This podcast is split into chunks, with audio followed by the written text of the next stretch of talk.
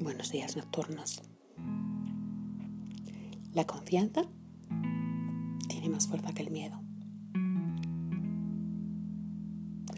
Saber que estás ahí por alguna razón, sentir que sí, aunque no sabes por qué. Sabes que puedes, aunque no lo hayas visto. La confianza en ti mismo la estás construyendo cada vez que te enfrentas a un miedo. El miedo se hace más grande cuando te olvidas de confiar en ti y te aleja de lo que quieres. El miedo deja de crecer cuando confías en ti y te acercas a lo que quieres.